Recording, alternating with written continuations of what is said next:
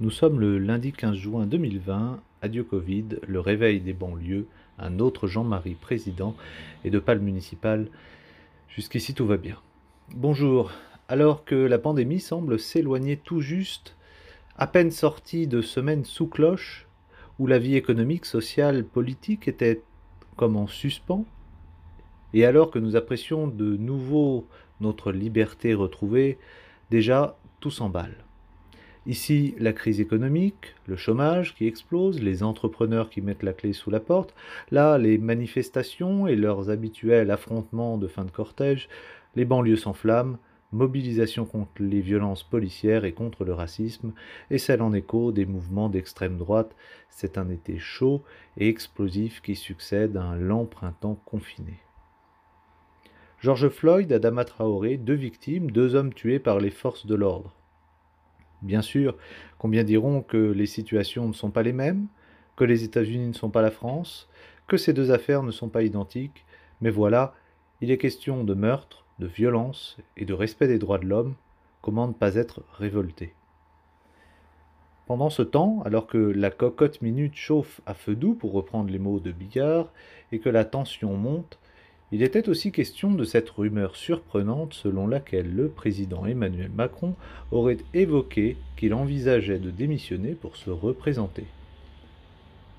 Et dans le même temps, Jean-Marie Bigard, poussé par un sondage le créditant de près de 15% d'intention de vote, ambitionne, lui, de faire s'effondrer les deux extrêmes et triompher lors de la prochaine présidentielle, comme d'autres humoristes en Europe avant lui, qui ont profité du dégagisme et du désir de renouvellement du monde politique,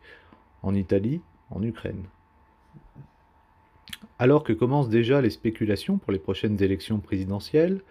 un autre scrutin tout aussi important, les municipales, qui se dérouleront le dimanche 28 juin, approche dans un désintérêt presque général, et l'abstention s'annonce très élevée. Et pourtant, les maires sont certainement les élus qui disposent du plus de responsabilités. Pendant six ans, ils interviennent et décident en matière d'éducation, de culture, de logement, de santé, de sécurité, de nombreux champs de la vie quotidienne. Un scrutin curieux où les élus sortants ont souvent profité autant que possible de leurs avantages de sortants, des moyens et de la communication de la collectivité pour faire campagne quand leurs adversaires attendaient patiemment le déconfinement une sorte de double prime, en somme,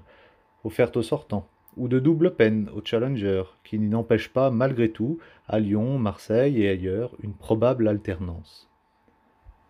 Ce lundi 15 juin 2020, nous retrouvons notre liberté, et c'est un réveil agité qui s'annonce, comme si, engourdis par ce long sommeil imposé, nous retrouvons brutalement nos esprits et le besoin de rattraper le temps perdu.